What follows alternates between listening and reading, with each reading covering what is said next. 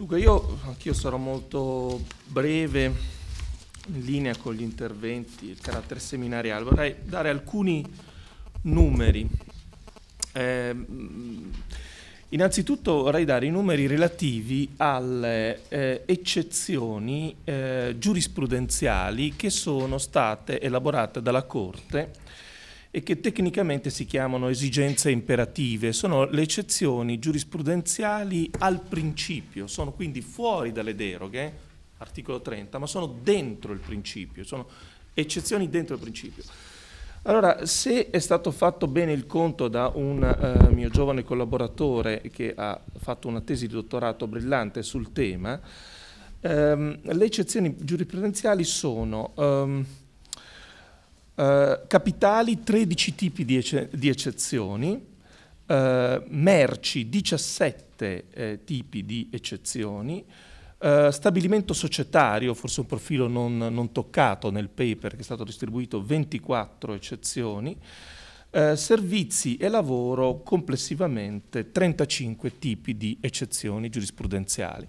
Cioè questa uh, mh, elaborazione, un po' mh, fatta empiricamente, ma abbastanza è stato necessario parecchio tempo per esaminare tutta la giurisprudenza dei, dei 50 anni della Corte, individua, secondo me, quali sono uh, gli elementi delicati, uh, i più delicati all'interno del principio del mutuo, uh, del mutuo riconoscimento. Secondo me da questo tipo di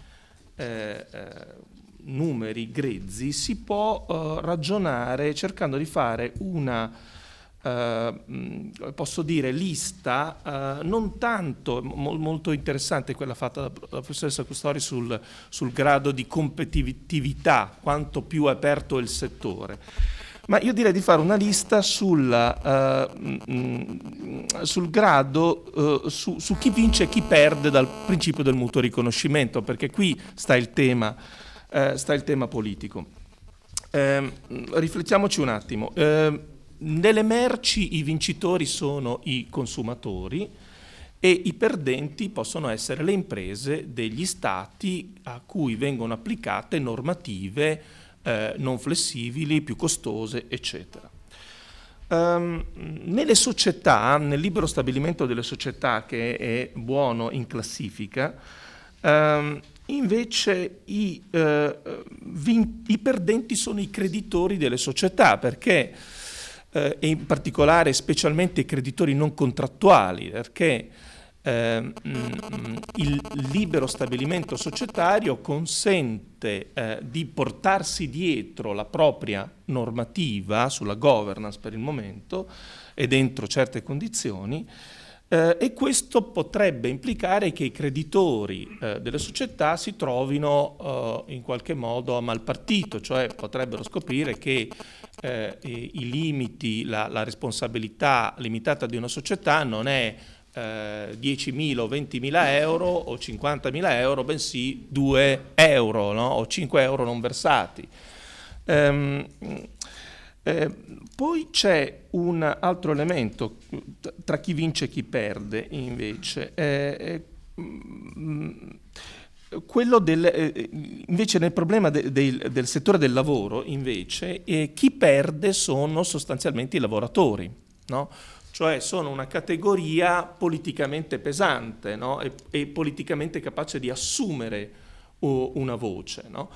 Eh, quindi secondo me la ragione per cui ci sono questo tipo di eccezioni, cioè questo numero di eccezioni, eh, eh, è il peso politico del vincitore e del perdente nell'applicazione del principio del mutuo riconoscimento.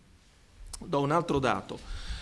Eh, il principio del mutuo riconoscimento si applica anche, e qui non è stato ricordato, ma insomma nel, nel paper qualcosa c'è, al mandato d'arresto europeo. Il principio del mandato d'arresto europeo è basato sul principio del mutuo riconoscimento, cioè io mi fido del fatto che, tu, che i crimini che tu individui eh, eh sono veri crimini e quindi concedo l'arresto per un crimine che tu hai individuato nel tuo ordinamento, e qui sta il punto, e che a volte non c'è nel mio ordinamento.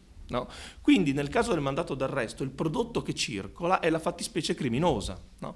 Eh, quando applichiamo il mutuo riconoscimento ai beni i consumatori sono favoriti perché hanno più, bevi, più beni, c'è il Cassis de Dijon, c'è la birra tedesca, la birra italiana, la birra danese. Quando applichiamo il principio del mutuo riconoscimento ai prodotti criminosi, eh, alle fattispecie criminose, eh, succede che le persone possono essere soggette a un numero maggiore di crimini rispetto a quanto succede per quanto riguarda il loro singolo ordinamento. Ebbene, in questo settore...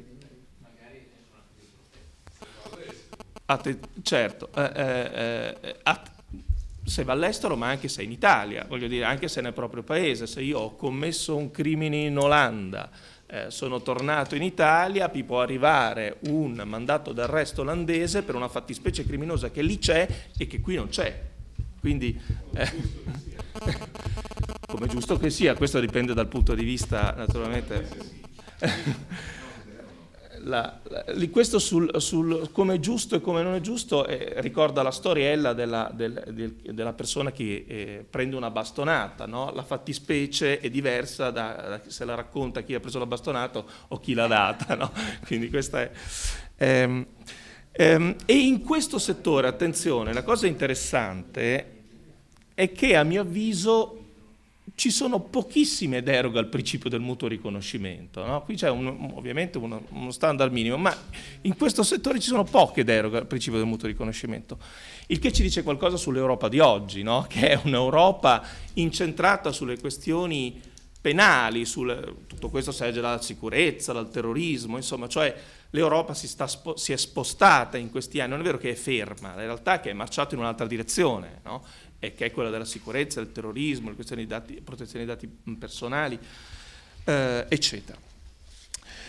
Uh, ultimo punto, quindi molto breve. Eh, Castelli quando era ministro era contrario. Molto contrario, anzi... Ma lui non voleva applicare il no. Ma, no, ma, in tutti i paesi la questione ha sollevato, ha sollevato uh, problemi delicati. Sì, sì, certo, certo. Beh, c'è la questione della certezza del diritto, del principio, insomma, eh, di innocenza. Eh, dicevo, certo, il mutuo riconoscimento io non lo vedo, eh, in, in, non, non, lo vedrei in gran forma, diciamo così, nel, nel suo futuro. Proprio, proprio perché l'Europa oggi sta marciando in quella direzione e, e, e, non, e non, in questa dell'applicazione de, de, di questo principio. Che si tratta, e questo vorrei sottolineare, di un principio, guardate, durissimo, perché è la prima volta, perché diciamo, la ragioniamo in termini di economia, la ragioniamo in termini di concorrenza, in termini di mercato, no? Ma fino adesso questi termini sono stati applicati ad una condizione normativa paritaria, cioè abbiamo sempre pensato al mercato, quando, quando gli studiosi, gli economisti americani parlano di mercato, hanno presente semplicemente soltanto l'America, gli Stati Uniti, le regole che ci sono e applicano i principi del mercato cercando di individuare eh, qual è l'impresa eh, più efficiente, qual è l'impresa che vince sul mercato, ma le condizioni normative sono le stesse per tutti.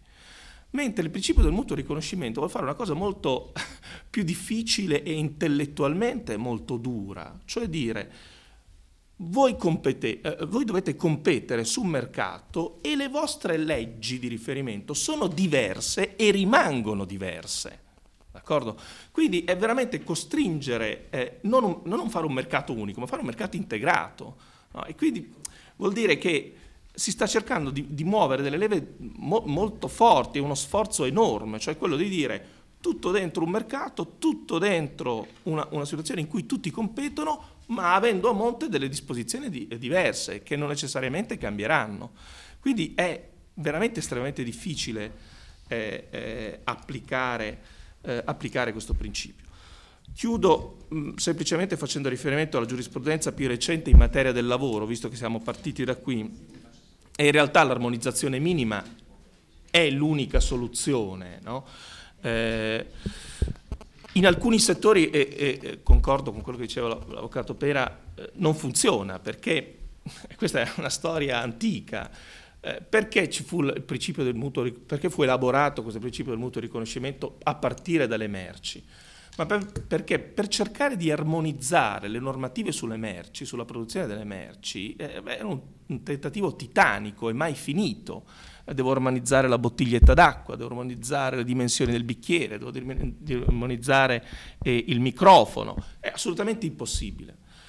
Nel settore del lavoro, nel settore della circolazione dei lavoratori, eh, eh, forse questo a livello di armonizzazione minima è possibile, cioè cercare di individuare eh, alcuni eh, standard minimi di tutela eh, e garantire quegli standard minimi di tutela e al di là di questi riconoscersi mutualmente le varie discipline. Questo è, mi sembra però anche già l'orientamento della Corte di Giustizia, se faccio riferimento alle sentenze recenti, in particolare la sentenza Ruffert, eh, questo è un po' quello che dice la Corte di Giustizia, insomma ci sono gli standard minimi, laddove c'è lo standard minimo si deve applicare il mutuo, riconosci- mutuo riconoscimento, se non c'è eh, allora i problemi eh, aumentano. Grazie.